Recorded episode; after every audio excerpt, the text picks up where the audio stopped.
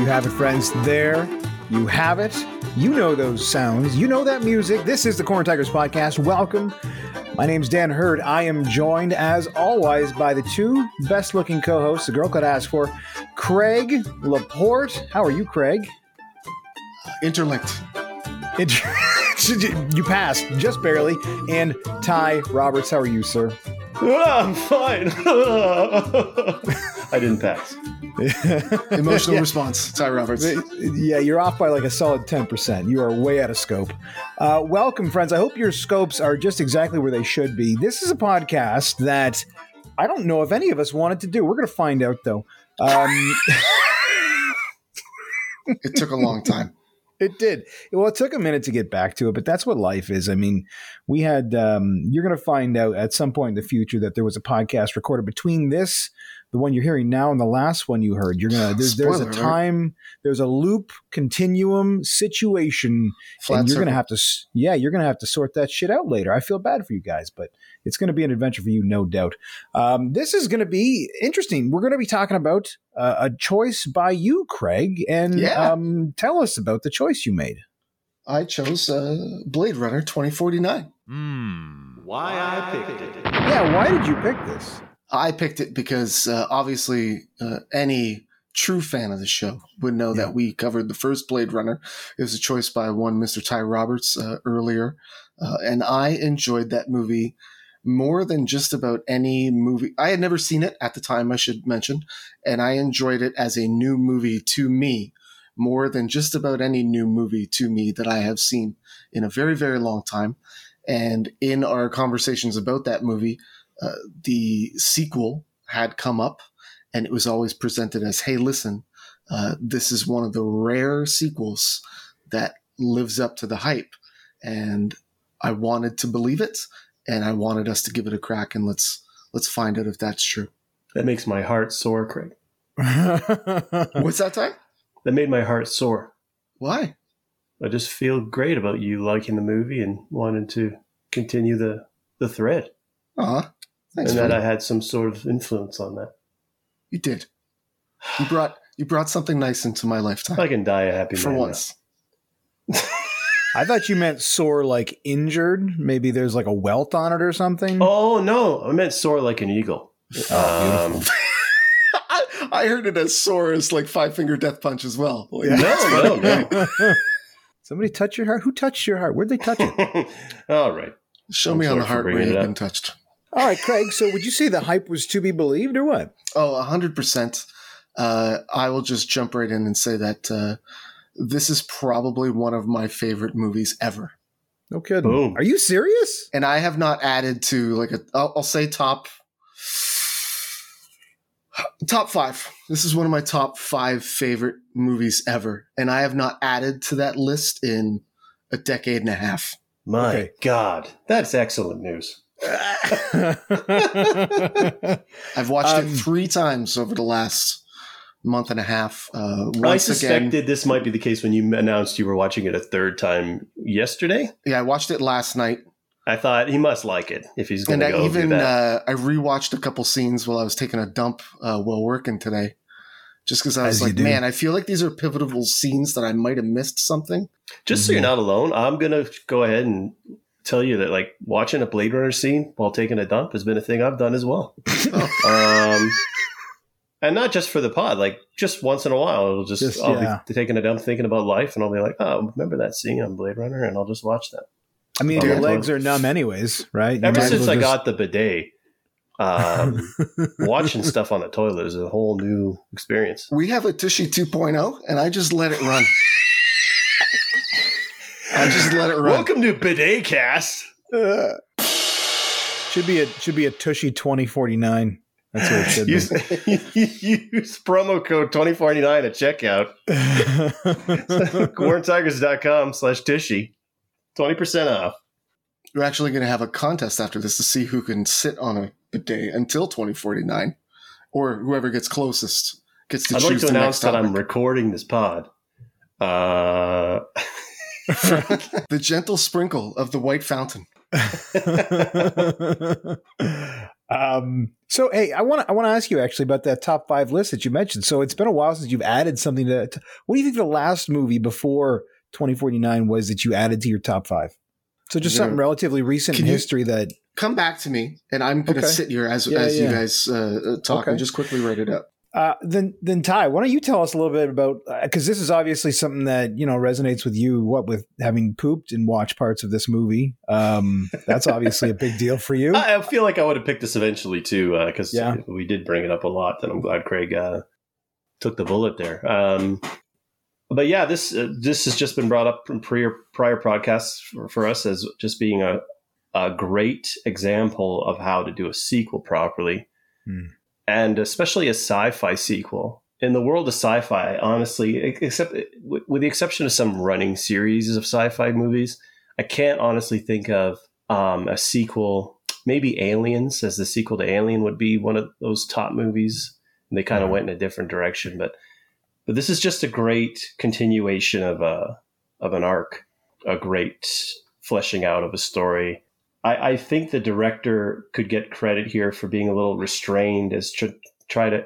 I don't see this as a vanity thing because he didn't try to make it too much of his own thing. Like he respected the work that came before it. I think a lot of guys who are assigned to sequels like this, who aren't the guy that um, did the first movie, have the temptation to just Rian Johnson the thing.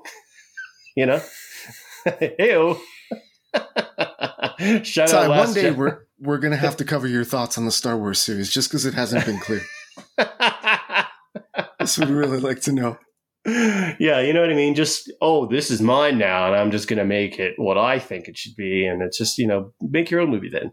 This movie, this movie pushes so well into new territory, Mhm. expands on a wonderfully built world from the first one, makes almost no attempt at paying lip service to the first one with uh, like you know uh, fan targeted Easter eggs. It just moves forward and it does it very well. It's a movie that could exist 100% on its own without the rich background that it already has. and writing some key backstory that is semi fleshed out. And if you choose to, you can look deeper into it. But writing some backstory that excused the the differences that some people might pick apart through the fact that one movie was filmed in the 80s and one movie was filmed um, in the you know what is it 2017 so Yeah. 82 in 2017. uh, specifically the blackout as being Mhm. um, sort of a marker in the between the two movies where it's a, a great plausible scenario that could have occurred that would cause a sort of a cultural reset in a way that would excuse some of the and then they're not even huge but subtle differences in the aesthetic the culture um, how it sort of plays out right Dan has shaken his head twice. Dan, do you not know what the blackout is? That's 100% correct. I don't know what the blackout is. That's a that's a thing that I thought was uh, That's a big miss. uh, a new word that I don't remember coming up in the movie. Certainly not in a way that. Re- what are you talking about? In a world building sense, uh, In a was- world. it was a like a masterful stroke sense. that they referenced this significant event only I think three or four times total over the course of what is this a two hour and thirty minute It's about runtime, 45 hours long. give or take. It's it's the world's longest i'm fucking getting the movie. sense that dan did not like this film it's not in his top five. I don't think he Um, enjoyed it.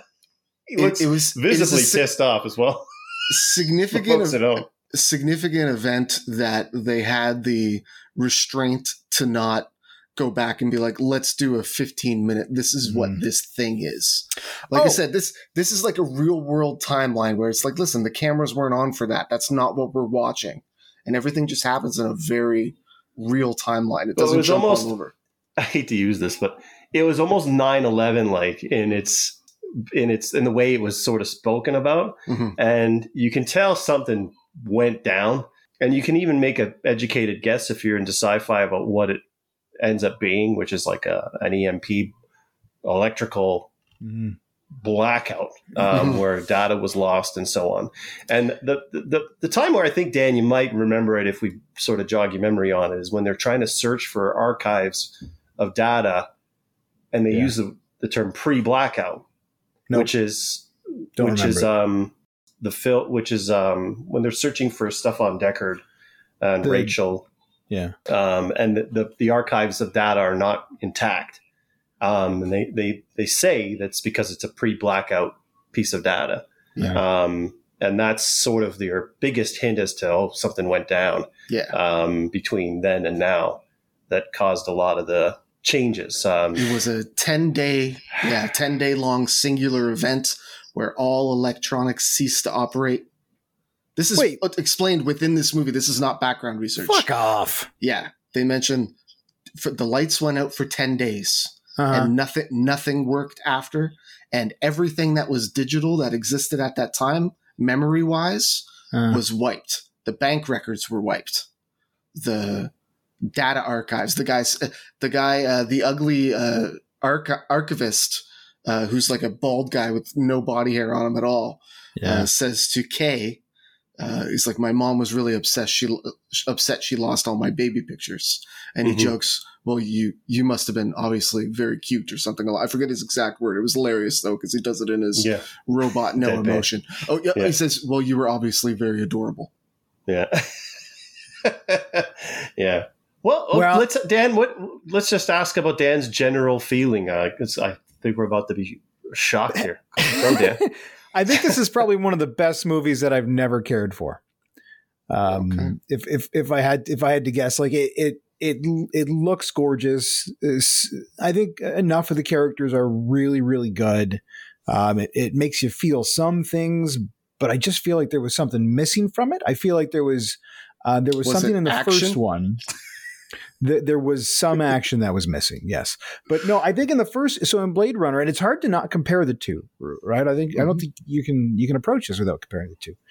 But I, I think in the first one, there was almost more of a mystery, um, or there was more of a of a j- uh, of a um, two forces having to come together and and to atone in some way, which we saw, you know, and and in prep for this, I, I I it took me three attempts to finish this movie um because like the first one i almost fell asleep and it was just like whatever so i watched the movie one time. I don't like that. I don't like this. Uh, hey fair enough uh, i didn't uh you know that's kind of how i feel about it um, Everyone has different tastes, but go fuck yourself. yeah.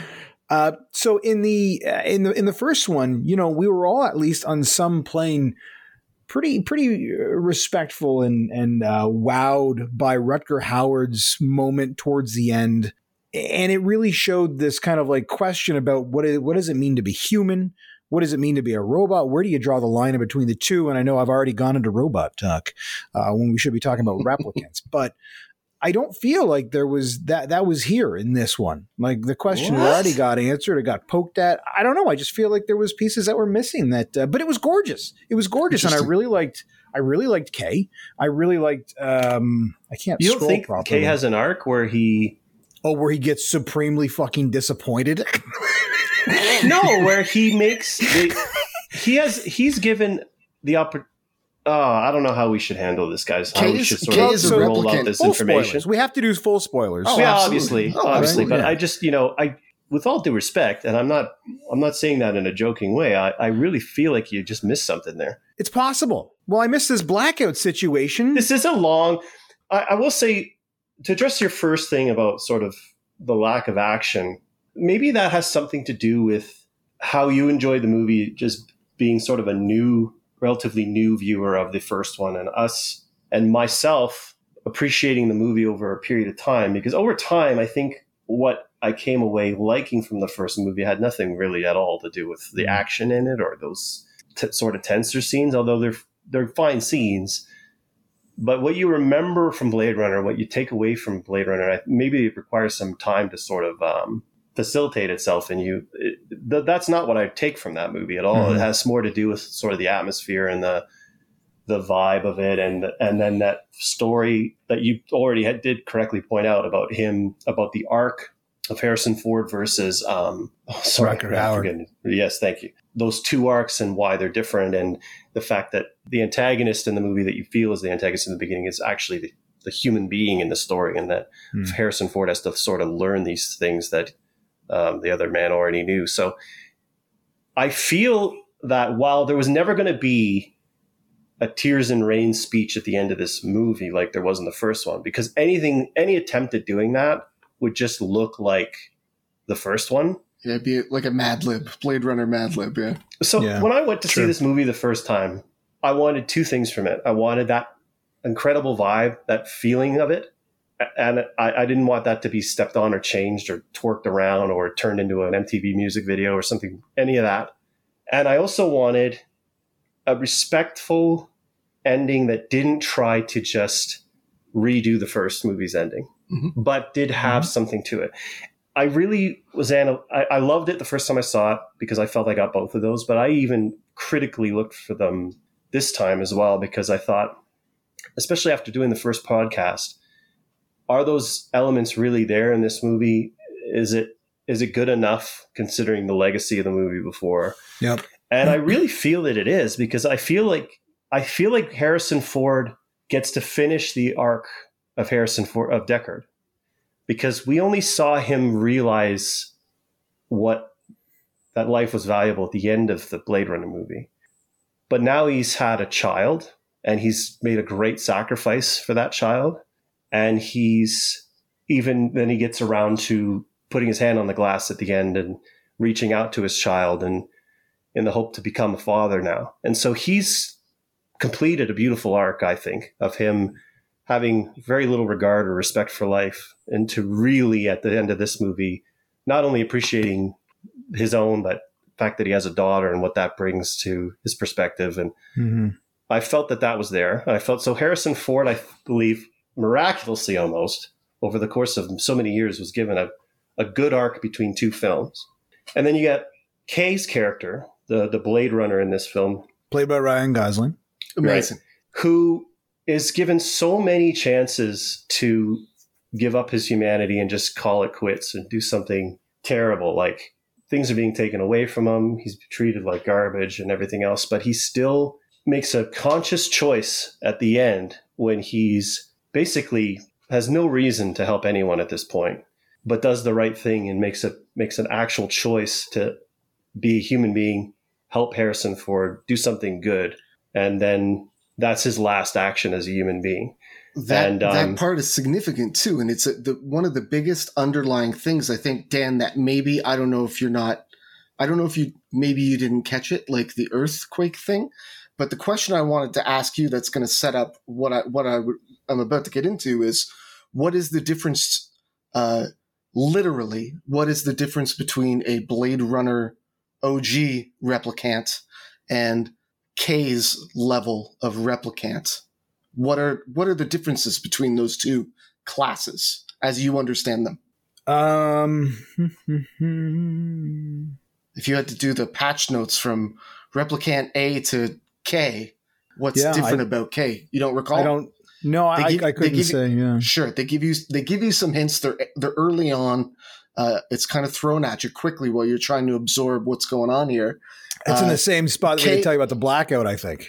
maybe it must have all been Yeah. one speech. Yeah. Uh, maybe, maybe the kids were yelling in the other room or something. I don't know. No, um, K's level of replicant is not made by the same company. He wasn't made by Tyrell. He was made by Wallace. He's Gotcha. a he's a Nexus Seven, I think he is. Tye, am I getting that right? Uh, Six to or be seven. honest, I think he's an eight. he's a newer wait a generation. second. Wait a second. New company, but they're using the old model names. Well, What the fuck Wallace is took that? Tyrell They- over. they bought it. It's, They bought- it's a new company, yeah, but they bought the it's, IP, it's carrying right? over. It's like, Mm. you know, if I bought All right. Apple tomorrow, I'm still going to call I it an you, iPhone. you got it. You got the brand. Work with the brand. Okay. All right. So, regardless, Thirty years though, guys. Thirty years.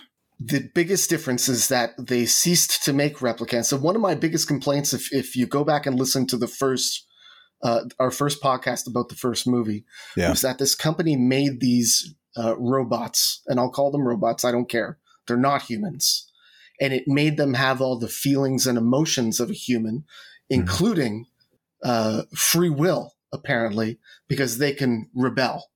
They removed free will Gotcha. from this model line after ceasing this was the change that they made that allowed them to start making replicants again was these ones obey they that sounds the kind of familiar. they yeah. do what they're told so that is a an additional significant thing that K has to work with. And it crops up in some strange areas where you see him, despite his wired in requirement to obey, Yeah. find free will and find the ability to make choices for himself and meet other replicants who have come to this, uh, you know, uh, epiphany and uh, have figured out that they can be more than just obey.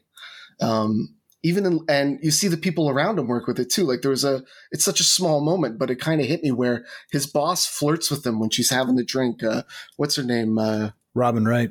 Robin, uh, Lieutenant Joshi. Joshi. Uh, Yeah, yeah. Joshi is like sitting there and she's flirting with him. She has a moment where she's like, "Oh, what you know? What if happens if I finish this? what happens if I finish this was her line to him. Mhm. And I kind of stopped for a minute. I, I stopped it because I was writing some notes and I'm like, what what just happened here? It's like she does she doesn't want to order him to bang him because he Yeah. will if she does. Because she knows that she's got that power over him. And she her interaction with him is consistently to dehumanize him and make him a robot. But even in those interactions, when she puts him down at his worst, like you're getting by without a soul, Ryan Gosling is incredible. And you watch him uh, stone face those moments in a way where you still see his kind of pain to those responses. He knows when he's being treated less than.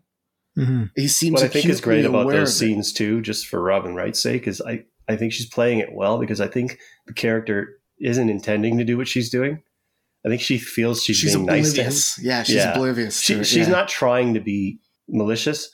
It's just obviously, I mean, she thinks she's being nice for considering the fact that he's Yeah. a replicant. I'm nice to Um, you know for a It's an interesting character, uh, Robin Wright's character there.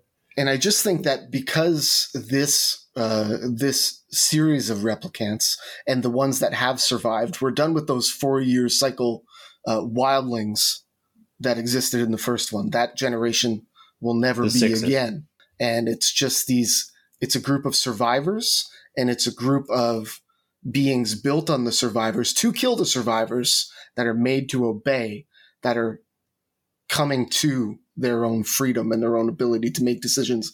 And they have that realization. It's brought up way late in the film on one of those scenes that I rewatched where we meet uh, Freya, Freyja, as a leader, the lady who's tore her eye out so she can't be tracked because she's one of those old replicants who was in the war with uh, Dave Bautista's character, um, Mm-hmm.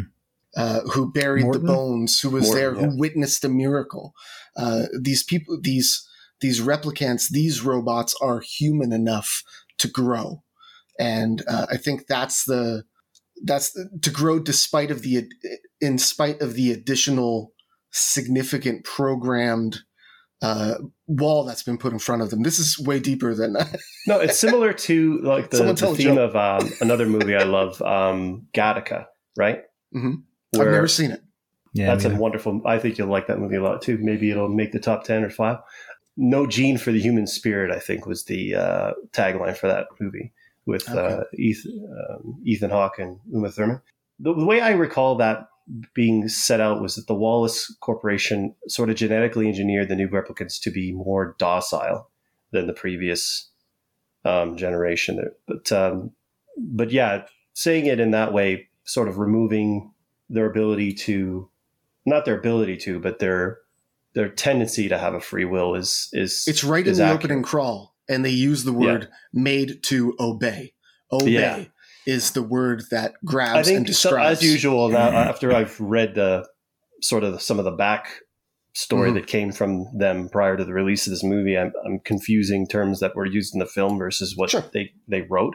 But yeah, the, the the idea is the same. They these this generation it's it's worded like they they sort of take out genes associated with a strong will, and you could and, and Craig is right. Where you see it, I think most prominently is when he's those scenes with Robin Wright's character uh, Yeah. Joshi. She she basically owns him, and he doesn't he doesn't really put up a fight and everything that he decides to do on his own. He wouldn't dare, you know, obviously bring up to her. But she treats him like I think he has a great arc. uh, uh, I Oh, think what we're saying. Yeah, And I've, ne- I, I've I would have never considered myself a Ryan Gosling fan before this. I've seen a couple of his movies, and he was You just kind of yeah, yeah. I don't. I, He's maybe I terrific. had maybe I haven't seen uh, any of his standout work that you had seen before. I've only seen one or two movies with him. I know my wife made me watch The Notebook.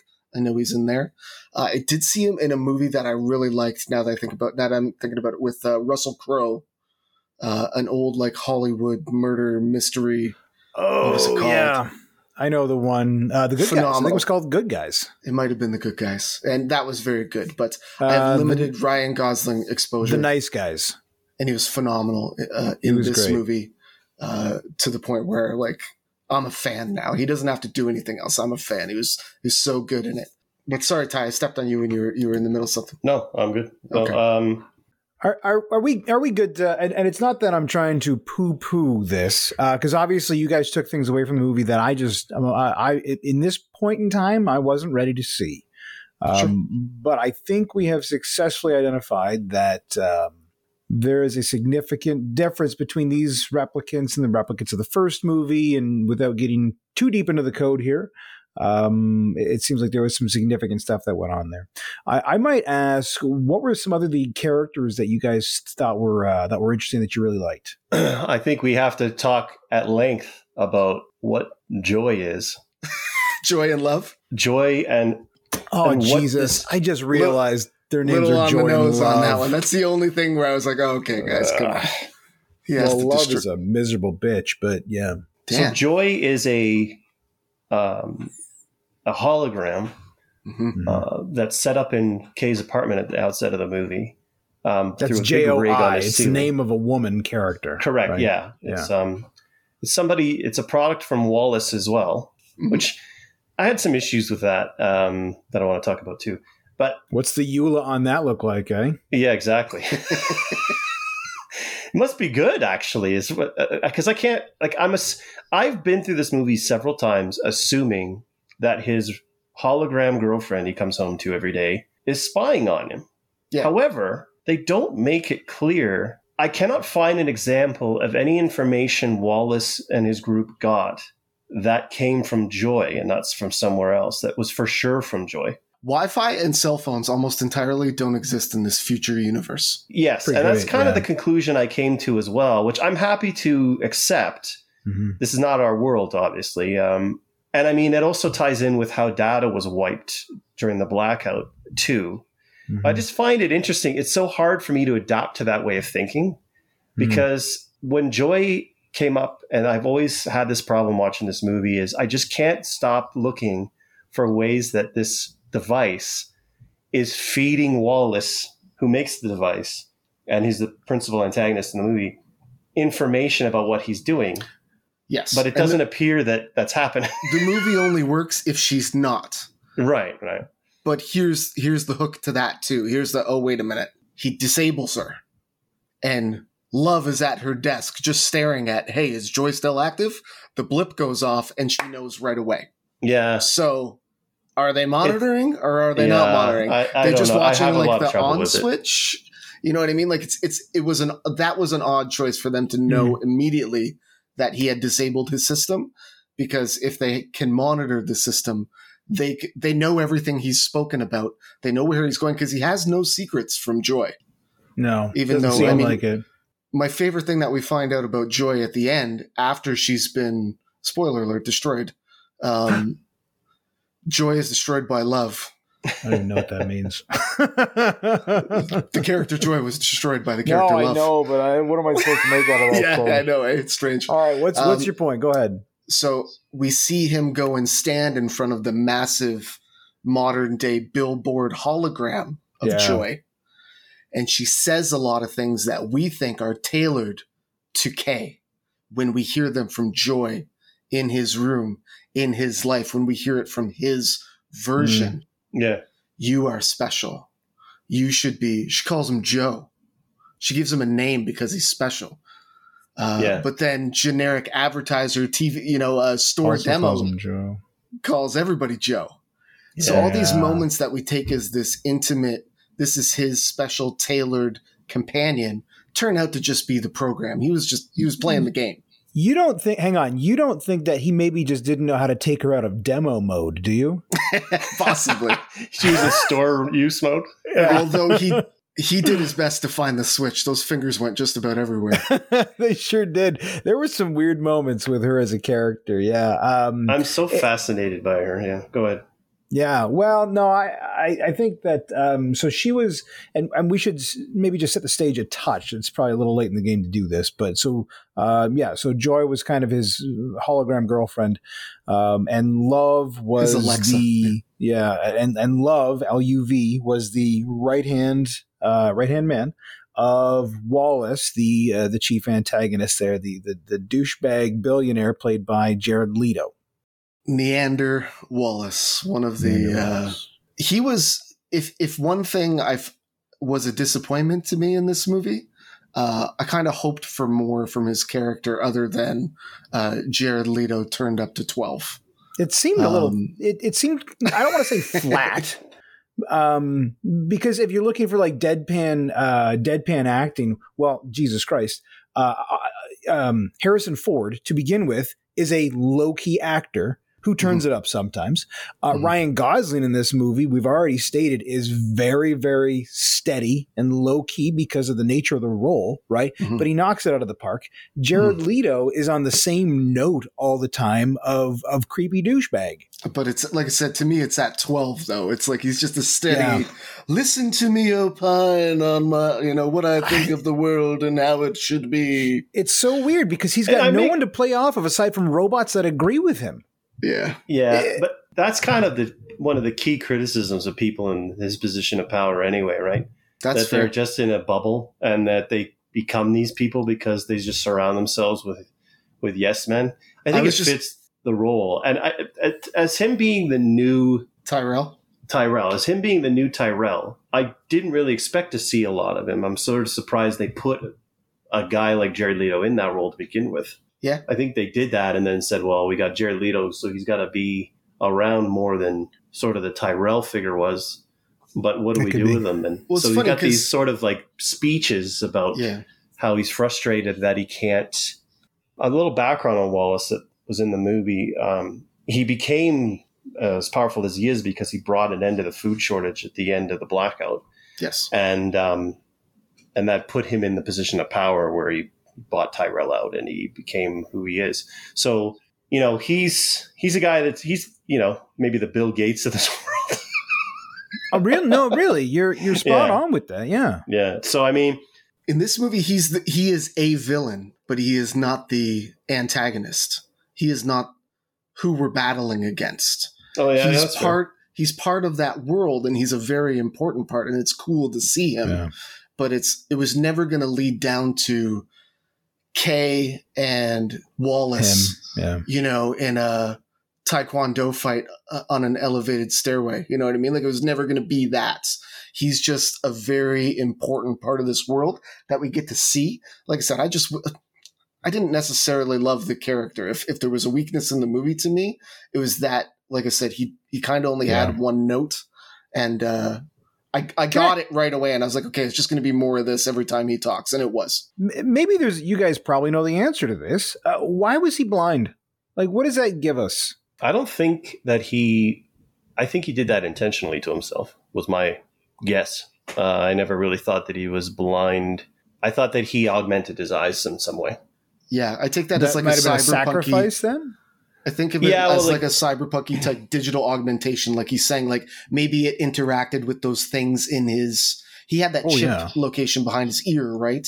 And so I when he, okay, so he, I think he, that was part of his uh, kind of cyberpunky body modification, futuristic. Uh, I don't think he was like a guy who was born blind or something like that. But yeah, they don't explore it. I don't think I, they do. I feel like he's kind of looking at a screen all the time. I think I know he's making that sort of blind he didn't head blink tilted enough. down. I'm not looking at anybody directly in the face kind of look. I mm-hmm. I just and I know he used sensors or cameras that were remote and he could see sort of what they were seeing. Mm-hmm. But I just feel like if he's in that building, he prefers to view himself in that building through an interface that he's looking at. And that's just kind of what I felt about it. I, I, I he, it could mm-hmm. be you're totally right. I could be way over reading that and just maybe he is blind and this is a way he gets around it. Because Tyrell, Tyrell was super. Well, he wasn't blind, but he had like Coke bottle glasses. Yeah, right? that's true too. Interesting. I don't know if Yeah, there's that's kind of a parallel. maybe they're right? trying to do a thing there. Yeah. I was talking with my mother in law about leaders of massive organizations, and we, we mentioned Bill Gates. And if you think about someone like Niander Wallace and a Bill Gates, and a you know Jeff Bezos is in the news for ridiculous reasons, and as are all these super uh, super billionaires in charge of massive umbrellas beneath them. Mhm. Um, and we talked about, we laughed about the fact that these guys haven't had a real substantive, probably conversation about what is the day to day work of their company in a long time. You know what I mean? Like, I don't think that these these guys sit in a meeting and have theoretical conversations at this when you're at that high of a level Sure. you're not breaking down the day-to-day work of your frontline people who are you know interacting on a customer level Right. once you get that high up it's like we've all been in a company where we get an email from the ceo about something and you're just like dude half of the stuff you talked about has never and will never cross my mind again because that's your job to worry about but it's not really impacting me until you write it down and make it a rule yeah. it's but and he just comes across as that guy who only speaks about these big theoreticals. Oh, you know, we went to nine planets. It's it's so small. We need to do more. But he does seem obviously very hands on with the the. I guess I don't know if breeding is the right word, but we see the the replicant that he's trying to to make come out of uh, the whatever weird tube onto the ground, and he's trying the to create tube. the I think they call it birthing the tube. birthing tube. Yeah. he's trying to create new replicants that can procreate because he knows that it's been done. They know about this child. I don't think we've really talked much about the child aspect of it, other than No. saying that you know the disappointment of K finding out that he wasn't. But uh, like, what a what a mind fuck of a thing to insert into this that Yeah. one a replicant can replicate on its own, and that it, that ability was lost. Well, not on Uh, its own. I don't believe. no, no. it's- I, as much as some people have tried, She it's it does need a wishes. part. it's not possible. It does need a partner. Yeah, It does need a, a Harrison Ford specifically. that's right. Well, I think I think most replicants would prefer a Harrison Ford uh, partner for such things. Even okay, even at his advanced age, he's got it together. He really does. Oh, I don't know. I, I was watching that movie and seeing him in a couple of the fight scenes, and I thought it was funny that K in a few fight scenes moves like lightning. You know what I mean? Mhm. He's got it's very choreographed, obviously, so everything looks super slick. And then you see Ford throwing these big, slow, looping old man punches, and Yeah. somehow the replicants are slightly caught off guard for it. It's like, oh, do not compute slow speed. So he lands a couple. And then these They same guys are hit- same guys are know how having nin- yeah, like super ninja fights with uh it's like uh rookie the rookie of the year baseball movie where he underhand lobs a ball to win the World Series. Like that's Harrison Ford in fights in these things. They're like, Well, oh, that being said, what am I'm I sure supposed to do with that? I don't know. I'm sure it looked infinitely better than what we will see when the next Indiana Jones movie comes out. That's exactly where I was going with this. I Oh, was watching this thinking, how can he be filming an Indiana Jones yeah, right now? This I is four a- years ago. they're working on that CG old man as we speak. Oh my god. This is a heavy topic. I thought we'd break up the action a little bit with a little bit of game, um, if you don't mind. Let's Yeah, do it. Let's Uh, game it up. Let's play uh, Dan Hertz Will It Smoke? Here we go. Smoke. Smoke. Smoke. Smoke. Smoke. Smoke. Dan Hertz Will It Smoke? I can Uh, already tell you, I have no idea what this game is about. All right, Mission Dan, um, yep. uh, help us out here. Can you take the cover off um, the Traeger and tell us what model it is, please? Okay. Okay. Here I go. Hang on. Hang on. The covers covers coming off. There we go. It's a uh, it's a it's a Traeger Ironwood 650. Traeger All Ironwood right, 650. all right. yeah. And today's item is Yep. a pineapple. Ooh. Open the lid. Uh, place the pineapple in the um, in the smoker, please, Dan. Here it goes. Here it goes. Okay, hang on. Yep. Okay, see, the pineapple is in the smoker. Uh, we're going to pause now for 16 hours, right? No, no, hold on. Let's just carefully observe.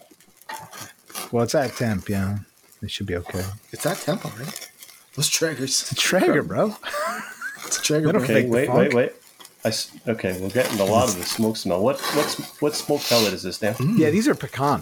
These are pecan Okay, pellets. well, perfect choice for the. Uh, I think you might have Oh, spilled you know- some applewood in there because uh, I'm seeing some penetration. Yeah, no, this is smoking. okay.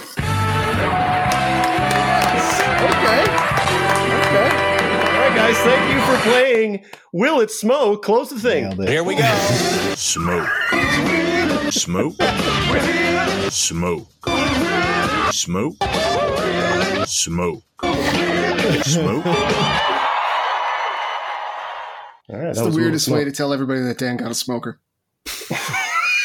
Big news, guys. I got a smoker. Um, the food in this movie. So I, you know what? The food from Blade Runner, the first Blade Runner.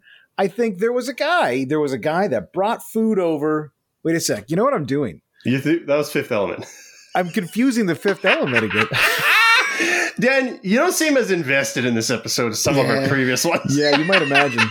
Um, now they both had flying police cars. So This is starting to fair sound me, a lot Oh my like an God. episode I used to, li- a lot like a show I used to listen to a lot about learning and development, where not everybody, where not mess. everybody did their research. Yeah. I gleaned it. I gleaned it. Uh, but there was there was I can remember one, two maybe food scenes where um, which Food kind of scenes. brings us. This is a segue to prostitution, um, where where K Okay. is in Oh like my the food You court never, area. never eat No? a prostitute. well, That's frowned upon. yeah. Okay, moving on. Um, I want to, I want to, I want to reach back to uh, K's interaction with Joi. We, we reach kind back we- around. I want to reach around. wait, wait, wait. Did Dan have a point about the food? No, was he was gonna- just trying to was gonna segue out of three the break. dots. He was just was trying to segue connect First and the the dots. break. second dot were connected To the wrong well. movie. We talked about a pineapple it being smoked, and then you segued that into food. There But was a then third dot two to three there. That's when you kind of you went from food to prostitution. Yeah. Yeah. So Ryan Gosling, this is character Is a prostitute? Is not a prostitute in this movie, as far as I know. Uh-huh. Although, although He he, has to do what he's told, doesn't he? Sure. He um he's flipping through some photos, and I actually thought so. Let's for a second just if we could fucking get over the replicant piece of this and talk about the rest of the world. Uh, there was some cool stuff that I really did like in here that I thought was interesting. Okay, calm down. But th- there was the, all, all we've talked about is replicant souls. Who cares at this point? We've got it done. It's covered. It's the main point of the Um, movie. There- Well- not the Dan, not the movie Dan watched. No. there, there were prostitutes. There was It's about food. food and prostitutes. There Dan was wants so to talk about more. food and drones built into flying cars. Yeah. it was like an Anthony Bourdain documentary for a minute. Um, Garlic. Garlic played prominently early in the movie. Anthony So- Bourdain, shout out.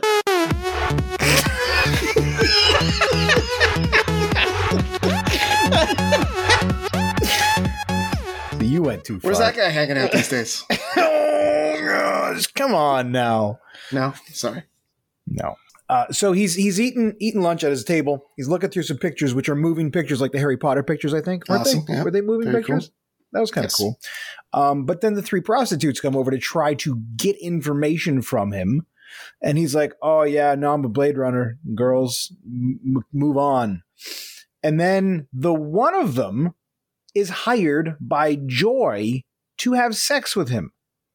Now that seems weird to me. Does that yeah, again, seem that weird to anybody must else? be fascinating read. I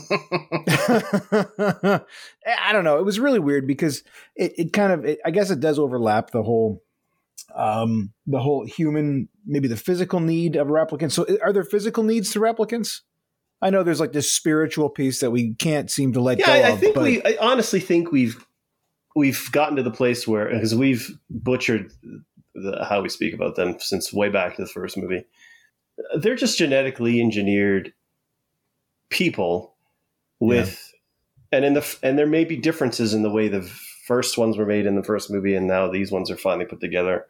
You kind of allude to the when they show the replicant Wallace talks about coming out of a bag yeah, you're starting to sort of envision a, a human being just grown to a certain age and then plopped out and like a matrix sort of implanted memories. situation. yeah, grow a human being to a certain point. Yeah. Add serial numbers on the skull with laser etching or whatever they need to do. Yeah. Implant the memories that are manufactured so that they, as part of, I mean, their personality is a result of two things: the genetic engineering to sort of pl- point them in the direction, and then the right memories to implant would be the second component, right? And then you should be, in theory, a result of those two things put together. But of course, the movie talks. Sorry to bring it back to this, Dan. The movie talks about that third component of like, you know, whatever you want to call it, do free will, we call or it the Holy Trinity. We call it the know. Holy Trinity. whatever. But um, that's kind of what it is, right? But then they're all purposefully ambiguous about how certain things work, and that's great. Hey, just for a second, speaking of religion, I, I did have this parallel that struck in, my mind here because I always, I'm not a super religious guy, um, but I'm always fascinated by religiousness in movies or the way that religion's portrayed or things that have these like angel sort of themes. Um, and it seemed like the replicants for Wallace were almost a direct parallel to angels as they're kind of perceived like biblically like they they have no soul per se um, which is one of their biggest failings but they're incredibly powerful. They kind of have to follow orders they're soldiers basically. Um, I, I don't know. It just it just seemed like they're angels without wings. Um, I, I don't know. It was just something that I cared Mr. I about don't it's wanna- something that Mister, I don't want to talk about replicants anymore. Just Yeah, hold on, well, guys. I'm talking about Let's talk about replicants. No, I'm sure that I, I'm sure that was intended, Dan. Uh, looking back at what he said when he was Yeah. um, looking through that new model there, and then eventually just indiscriminately kills her. Like he Ah. sees himself as a god Yeah, You no, know, he, he absolutely does. He to the, to the replicants, does. and that's yeah. pretty obvious. But uh, yeah, I mean, that the fact that um, I didn't really perceive it, I don't have an understanding about angels that you apparently do, because that makes a Oh. whole hell of a lot of sense. dialed in. I am dialed in. Um, there was a cool scene, and I don't know if there was any cool scenes that kind of stood out to you guys, but the scene that was in the uh, uh, in the casino where Harrison Ford. I, I this is one of my favorite scenes of the whole movie, where Harrison Ford is trying to kick Ryan Gosling's ass, and and Ryan Gosling's just like, "Can we just be done with this for a minute so we can move on with the rest of the movie?" and and, Har- and Harrison's got those big old swings coming at him. The old And man just- meat hooks. Yeah, that's right. That's right. And the whole time that this fight is going on, this this hologram Vegas show keeps glitching in the background, and there's dancers and there's action, and then music just blares out of nowhere and then cuts out. I Oh, thought that was one of the. I- Yeah, I thought it was the coolest scene in the whole Amazing. damn movie because it, it fits. It fits with this sort of dystopian, everything's falling apart situation, but now it's all gone haywire. But it's not going haywire in a proper way because there's no sound in spots. There's crazy sound in spots. I thought it was awesome. yeah, very good. I love that whole area, and I'm fascinated by Yeah. the fact that Deckard has is beekeeping. And what are those bees doing? You gotta where- have a hobby. Where, where are they getting their pollen? Yes, thank you. That's a good question. That's a good question. I Maybe they're wanted not bees then. It's just one of those things where I was like, okay, because they show a little plant um, earlier in the film, and obviously that's rare, Super. and rare. um, you don't really see life. And they talk about the rarity of trees and yeah. Yeah, the, the human prostitute, the, the the one who's not a replicant, says, "I've never seen uh, a tree before." Mhm. Well, she's a whore, Uh, so At the same time, I, I want to double back to her in that I thought uh, in my very first watch through, because obviously once you know, you can't unknow. She was my first suspect, for she was going to be the child. really. The way Oh, that she stumbled into the story, Mm. Uh, she wasn't intimidated by K, despite the fact that he was a Blade Runner and identified as such right away. So I Yeah. knew that she, uh, s- I, I hate to use the phrase, uh, identified as a human, even if she would be part replicant at that time. Um, she was the, like I said, she was just the first character where I popped up where I was like, she's going to be big. And she was for very different reasons. but Yeah. she was my first initial suspect as the story progressed. To she's she's the golden child, so to speak. I'll throw you this, Dan, because you complained about the length of the movie, and I Yeah, it's kind of long.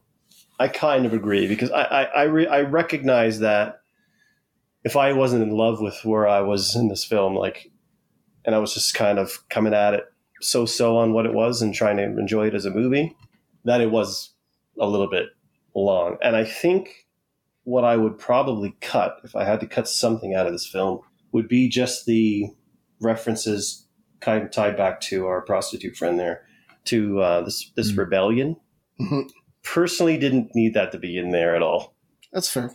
I, I I don't I don't really because it doesn't it kind of ends. It's not like he joins the rebellion or anything. It's not like K joins this this Yeah. group. It, they don't really need to exist. They do advance a plot point, but that could have been done another way. Like I'm just not sure why they're, you know, okay. They it sh- we see that more replicants like him exist, and and we see that there's more examples of replicants with Will uh, and and to and they go back several generations presumably. But then they just are finished and we don't see them anymore and there's there's no real resolution to what's going on with that. So I do don't- like them as part of the bigger world concept where yeah. Uh, like I said, I love that this story, like this world is happening whether we're watching it or not. And I think that that's a big part of that story where uh, it's it's just a, a constant that's always happening. And I think if they were not under your control. a significant piece of a third movie then their existence in the second movie would be justified and who Hmm. knows maybe that's why they're there i don't know what their plans were or Well, we got 30 years before we need to find out. Yeah. but in this movie, as a standalone, or even as a s- the only sequel to the first one, I just feel like if you're trying to shorten this movie or its insane runtime down to something more reasonable, that's what I would say. Okay, we don't need these guys in here.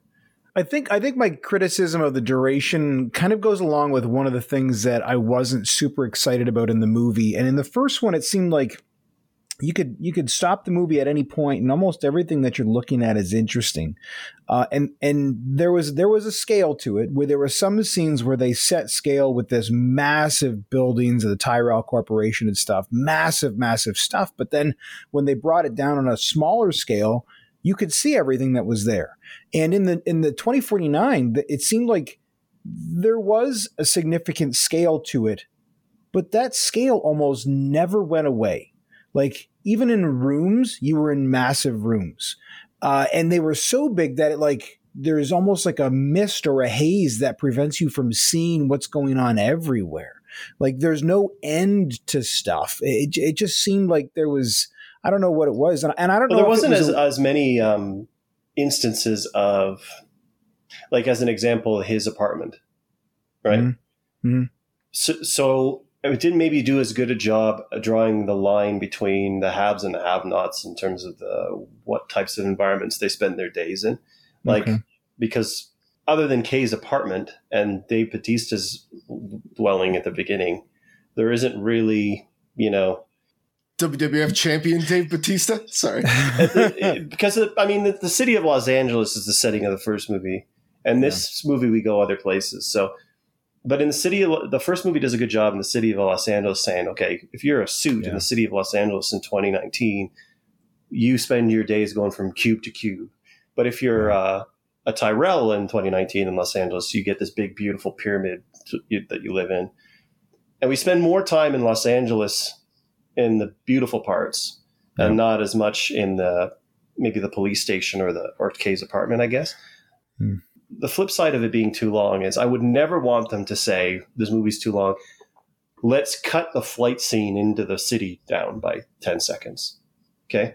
That's that because that's like a JJ Abrams move. Okay? My Star Trek's too long. Let, let's let's, Easier. let's let's let's make the Enterprise fly by 10 times faster than what we had before. You know what I mean? Now it's cooler and shorter. You know, I didn't want any of that shit to happen because that ruins it. And Yeah. um, thank God it didn't. So I I take a long movie that actually took its time showing us these places yeah. than a short movie. Well, you know, in, in the first one, uh, in, in the first Blade Runner, it was a long movie. I knew it was a long movie, and I enjoyed it. And Okay, and I'm not yeah. to say, not saying that I didn't enjoy this movie. I, I I think I have said that actually a few times. But um, I, I, like I said though, it, it was the best movie that I didn't really care for because because it like there's so many great things about it, but there was just something about it that I don't know. I, I felt I like think there was something that does stand out is we've almost not talked about the main theme of the plot uh, at all. We've talked a lot about this movie. There's a lot going on, I and if you're up, didn't if you're up for all of it, how about that's all Um, we talked about so far. Yeah, well, I agree. We, have talked about the concept of the plot, but we didn't talk about Oh, the uh, actual plot points. as much like the re- the replicant. Uh, a replicant Yeah. gave birth. Someone's been assigned to find the child, and K, to a point, starts to see signs that make him believe that he is the child. We don't know why that is, other than taking it at face value. I think unless you're a genius the first time you watch this, you're intentionally led to believe that. Uh, like for me, it was first the, the the female prostitute was going to be the child, the human. Uh, she- her character has a name because she was significant. Uh, where is she? Sorry, I was just Well, looking the, at Mar- the moment Mariette. that K, Mariette was going to be it, and then uh, K starts to discover things associated with that memory. And despite the fact that they slid in, "Hey, the memories are programmed," he even says, "Why would I? Why would I tell you?" When he's talking to Joshi, "Why would I tell you my memory? It's just an implant." She's like, "Well, Yeah. I'm interested. Just tell me. What if I tell you it's an order? Will you do it?" Again, no free will. So he just does it. Um, but he recognizes that that memory is not his. But when he sees something connected to that memory, he's not able to separate that. He loses that ability to, to have that self realization that no, this is implanted, and he starts to believe something. We start to deal with confirmation bias and and those type of things. Like the moment he believes there's something up is when he sees the date etched in the base Yes. of the tree because tree. it's the same date that's uh, etched that's the date from horse. his memory on his horse. But the memory isn't his, and he knows that, and he's already told somebody these memories are not mine. But when he sees it, he's like, "Oh, wait a minute." That's when the hope takes root. Yeah, Hope takes root in this robot. he If takes this the trip to robot- the orphanage. if this robot without horse. free will, if a robot without free will can have hope, hope can trigger a lot. And I think that's the journey we see him go down. And again, we're getting into more of the feeling side of it, but um, the way that they progress and present this story between, like I said, for me, it was uh, um, Mariette and then K for a solid stretch to the point where when he reaches in and grabs that horse and opens it up, you're like, holy fuck, it's him. I was like, this is a real cool moment for Yeah. like I see it when he was wandering around. That was the only time where I was like, this is really slow. This could be half half of this scene and still be okay. Like he he walked around that place one step every eight seconds, but he finds it. It's a cool moment, and on that at that point, I'm on board. I'm like, first I was like, it's too easy for it to be him. That's too obvious. But they did it in a way that I would have been cool with it. But then to tie it together at the end for him to realize, and we've already met the lady who makes the memories, um, Doctor Yeah. What's Her Nuts. Um, Yep. That's shit, I'm trying to look at her name. Schlesinger? Sh- Uh, Mar- uh, no, Anna that's not it. Stelline. I don't know if Dr. I'm um, pronouncing that. Laura Schlessinger? How is she Is not that- listed on the first page of the IMDb? Anna, she's barely in the Carla movie. Juri It's plays true. Dr. Anna Stelline. Dr. Anna Stelline. We meet her and we see her react to that memory and acknowledge that that is a real memory. That happened, that really happened to someone. And never in a million years at that point am I thinking she's not talking about him. She's talking about the memory and saying that really happened. And he's like, holy shit, that's my real memory. I am the child. And that journey he goes through there is fucking heartbreaking. Even to see a robot go through it, to see that first, it's the first So- time we see him emote, for lack of a Well, better so term. so what's what's what's the what's the thing that's heartbreaking about it though? I mean, that you've kind of talked around it. because he wants to be that so bad. He has Joi telling him, You're special. You should have a name, even though that's what she does. The world around him is starting to point towards that, that little seed of a thought that's in his head. And it's Yeah. all starting to point to be like, No, this is real. This is you. You are the one who hasn't wanted to be the most, you know, who hasn't wanted to be the, the star of the show, the star of the movie, the, the most important. Your story is always the most important. And he thinks he's that thing for a much wider scale all of a sudden. And as he's searching these things out, he's only finding more things that make him believe it further. He goes to meet what he thinks is his father without ever acknowledging it. Like he goes off script totally to the point where he's being arrested and pulled in and dis- and gets and fails his baseline. This guy who is fucking laser straight suddenly is failing his baseline. His boss is giving him 24 hours to get his shit together or she can't save his ass. And because he lies to her, he's gone off his program and he's gone off his protocol because he believes he has hope. He believes these are not So he- things that are so, not associated with somebody with free will to be able to pursue them. Well, I just just real quick, Tye. I'm sorry. Don't think we've just painted the single line of he thinks that he is the only replicant that's ever been born of a other replicant. Mhm.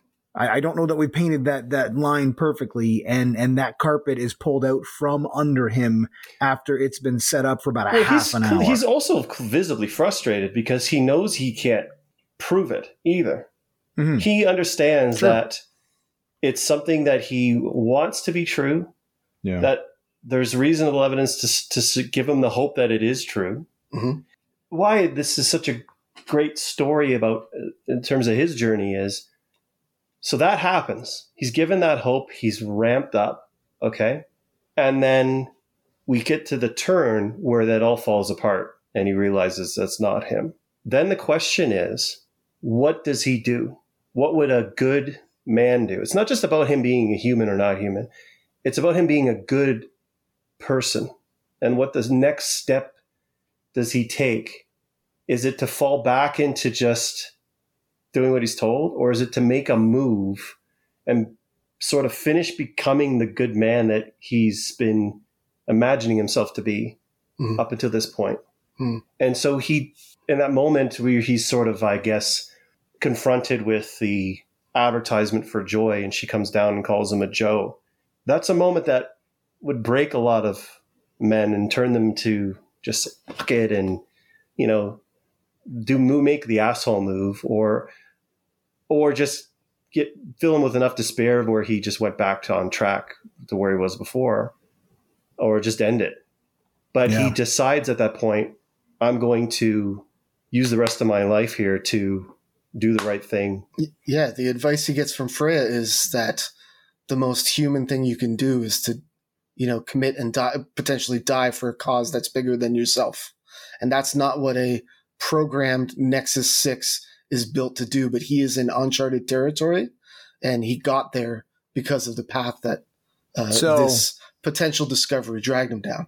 and i like that she added for a cause or at least change that because that's kind of a that's a sort of an extension of a of a famous quote where I've heard in the past the most human thing to do is is to is to just die, which makes no sense. That like obviously just dying any, anything can do, but and we have to do.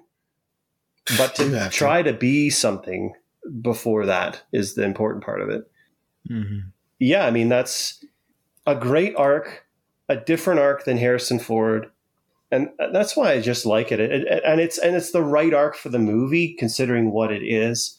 And um, to be, it's a borderline miracle that a movie like this got made in 2017, and they pulled that off because it had.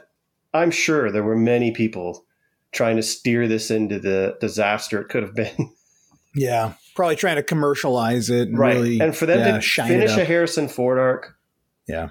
and do a whole new arc with another character and for both of them to work and feel i feel good about both of them astonishing uh, like you know uh, it Mhm. gives me great hope that he's doing the next dune movie although i saw the trailer and Second trailer just came out today. yeah i don't know if i'm feeling it anymore but we'll, we'll give it a shot Dan, you smirked a little bit. Me and Tye are going off here because we obviously really like this and we like the Well, I don't want to get in the amount way of of a layers circle to it. jerk.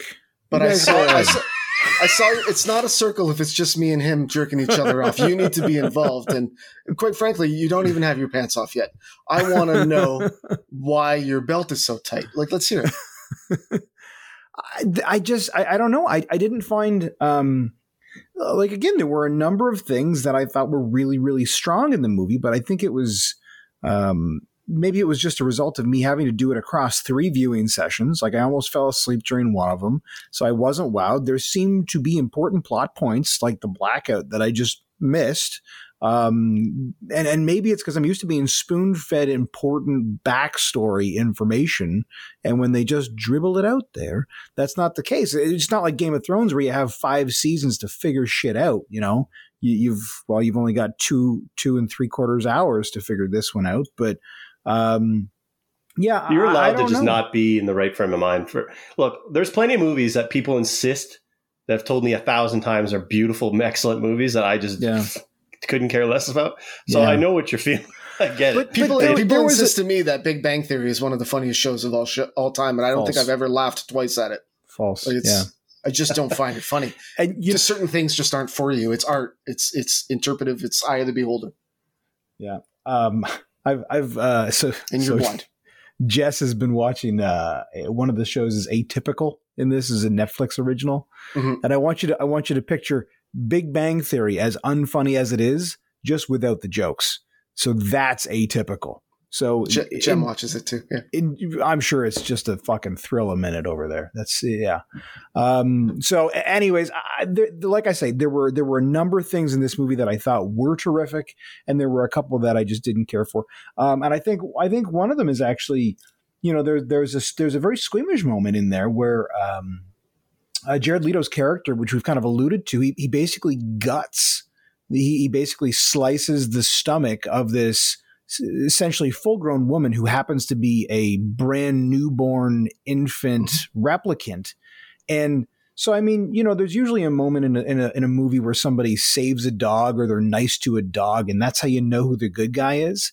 But they they will actively remove violence against women out of movies because audiences make it makes them very fucking uncomfortable. So if you combine a full grown woman with the concept of an infant and just gut it and let it drop on its own weight and bleed out, like that was very, very uncomfortable. And I know, you know it's supposed to be. her? Do you know why he gutted her? Maybe because she did did or didn't have a womb, one of the two. She did not. Yeah, he's trying to he's go. trying to reproduce uh, replicants that can give birth, and she was a test. She didn't work. That's why they're so Does- focused on finding the doesn't make it more palatable. It, it was just it was one of those you know, and like I say, so they actively take the shit out of movies, and I know understand that it's part of the plot here, but that was like one of those things where it's like, did we have to do that? That it is like, ugh. I like I just didn't care for it. Uh, Sure. But but that was just that was like the thing in the movie I think I really didn't care for, and I and again I know why it's there, I know why it's important, but it was it was I guess it was effective use of violence because It's kind of the equivalent of shoving your fist up a blue woman's asshole. It's like Close. it didn't need to be there it's close. to get some stones out. I think uh, while we're talking It about that needed scene, Chris Tucker. That's what this movie needed. we should at least spend uh, a minute or two on just talking about um, Luv, the character, uh, his right hand man, as Dan referred to her as, um, played by Sylvia Hoeks, I guess her name is. Yes, a Um, replicant. Again, Uh, yeah, I found her. Wait, Celia's a replicant? No, Luv Sylvia. Luv is a replicant. Yeah, played by Sylvia. Replicants Um, aren't real, Dan. Hold on. Did you think this was a documentary? This all Maybe. makes sense. Maybe. Just because I think that she played a great example as what you do if you pop.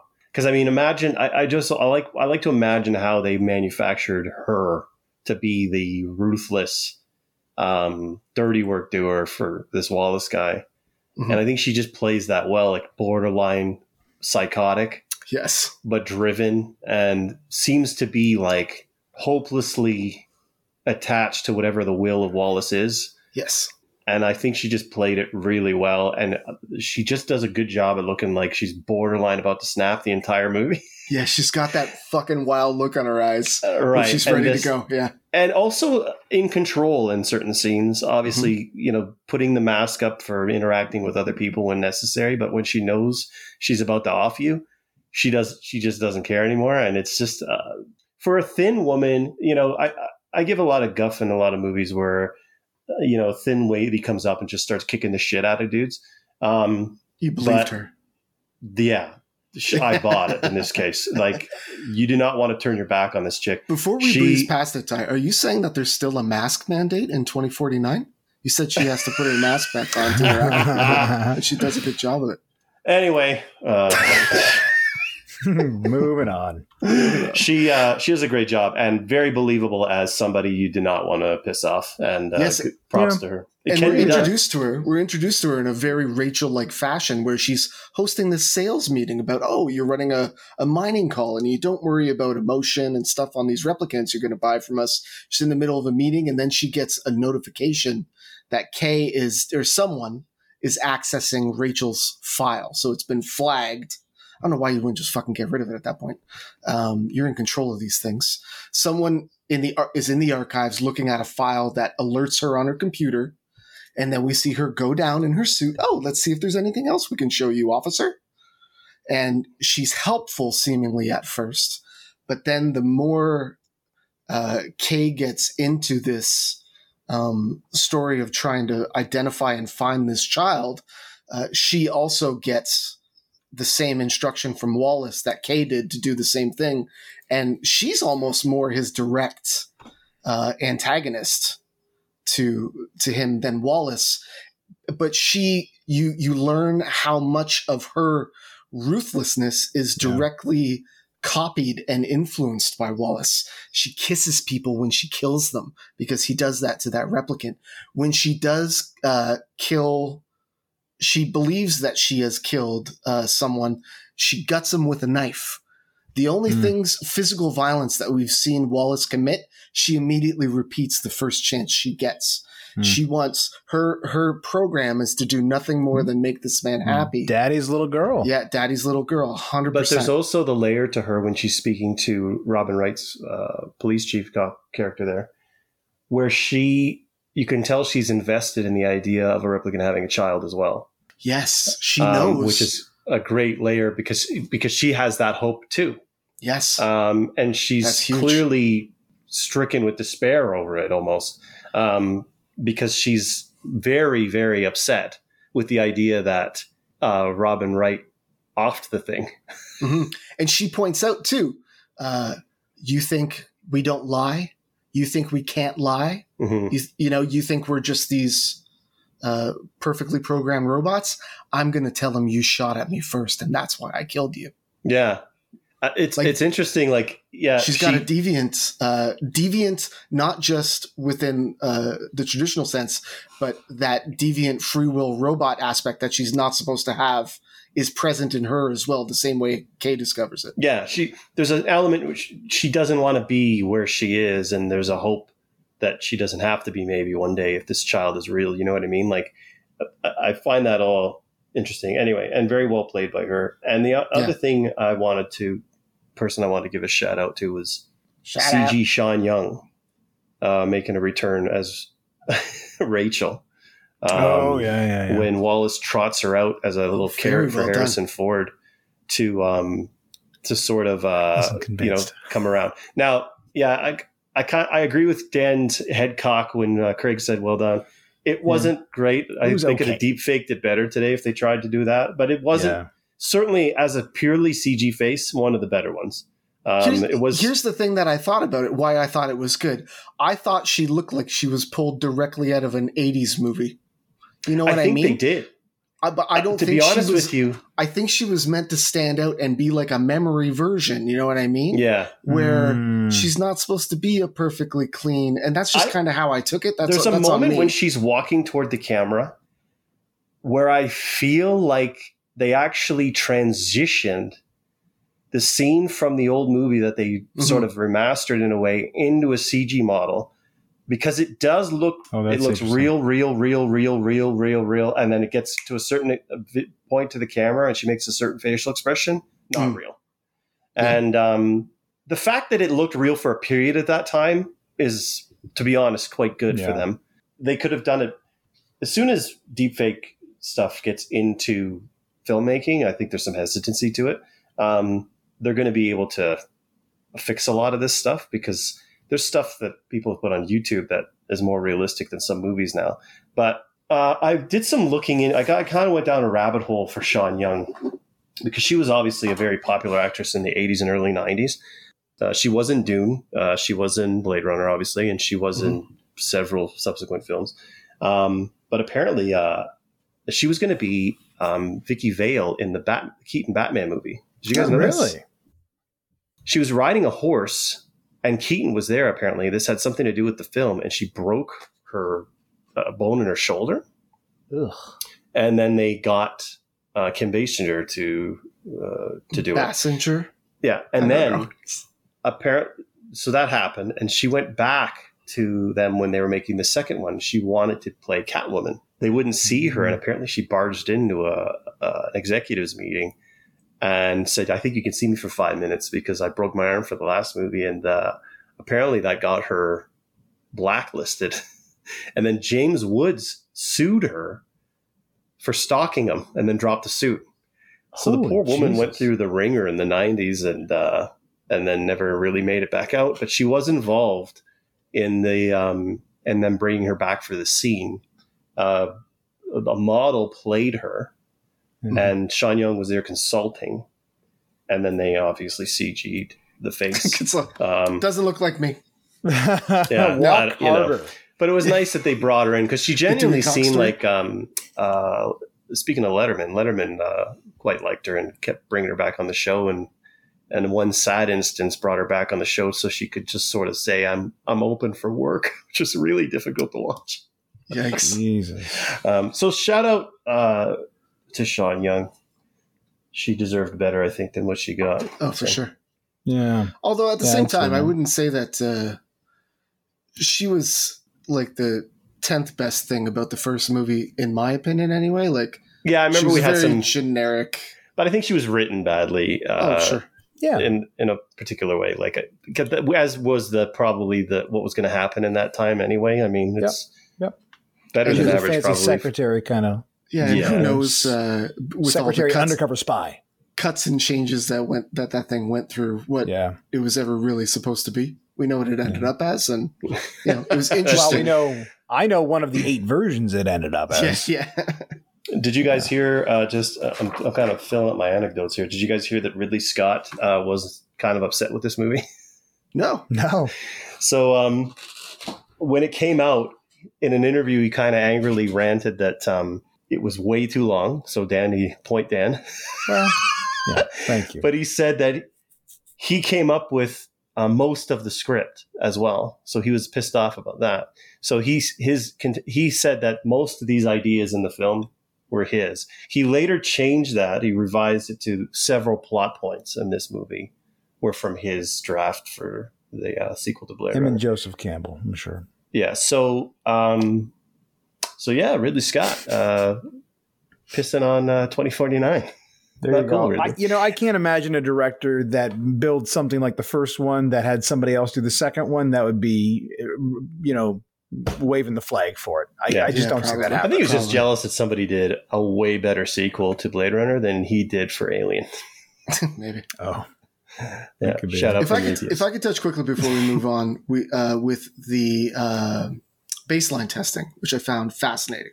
The concept of the baseline test and Uh-huh. the the difference between what what did they call the first one the Voight-Kampff. Voight Voight comp, Kampff test versus this baseline testing, which are completely opposite approaches.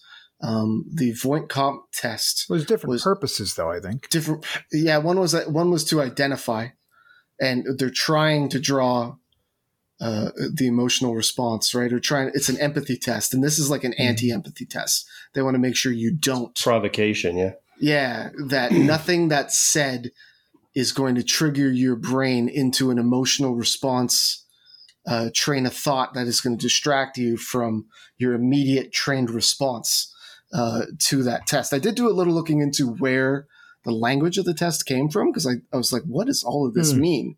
And it's from a book called Pale Fire uh, by a guy, Vladimir uh, Nabokov.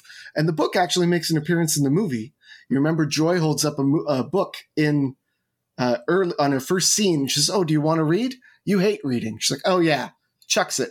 That's the book, which I thought was Huh. kind of a, a neat little thing. Nice. Uh, the book is uh, essentially a continuous, multiple hundred line poem.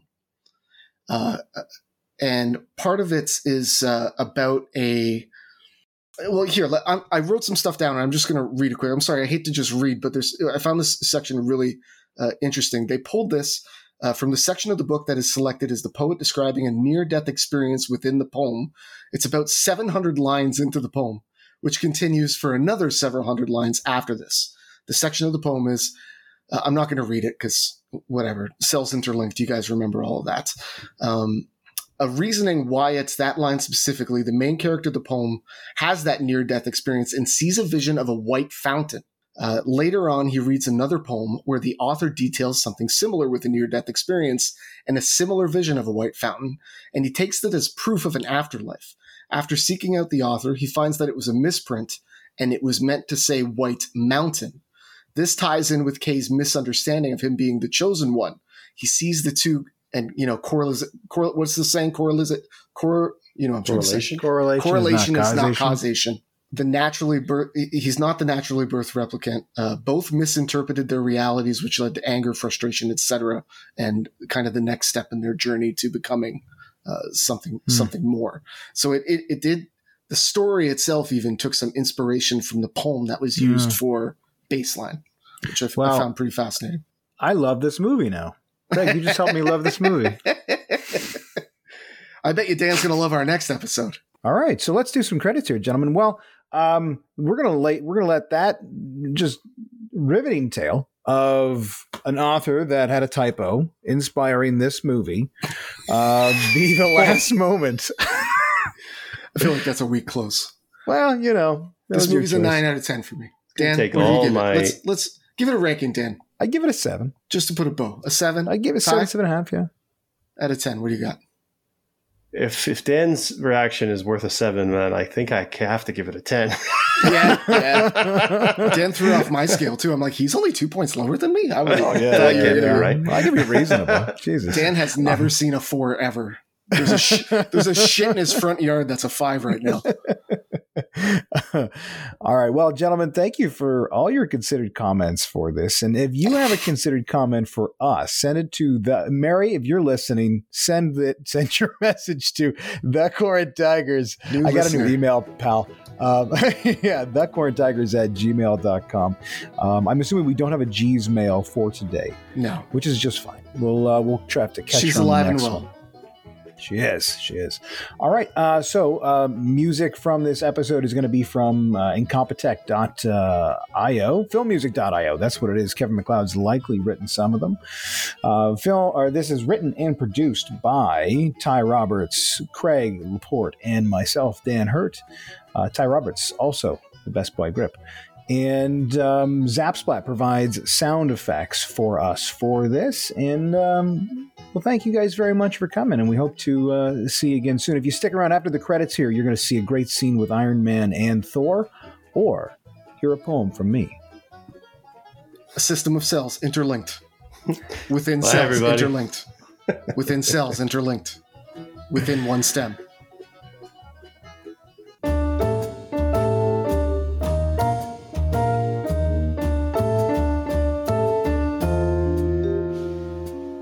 In a story that has almost zero smiles, a protagonist travels hundreds of miles in a flying car with a fake girlfriend, taking us all to a drawn out sad end.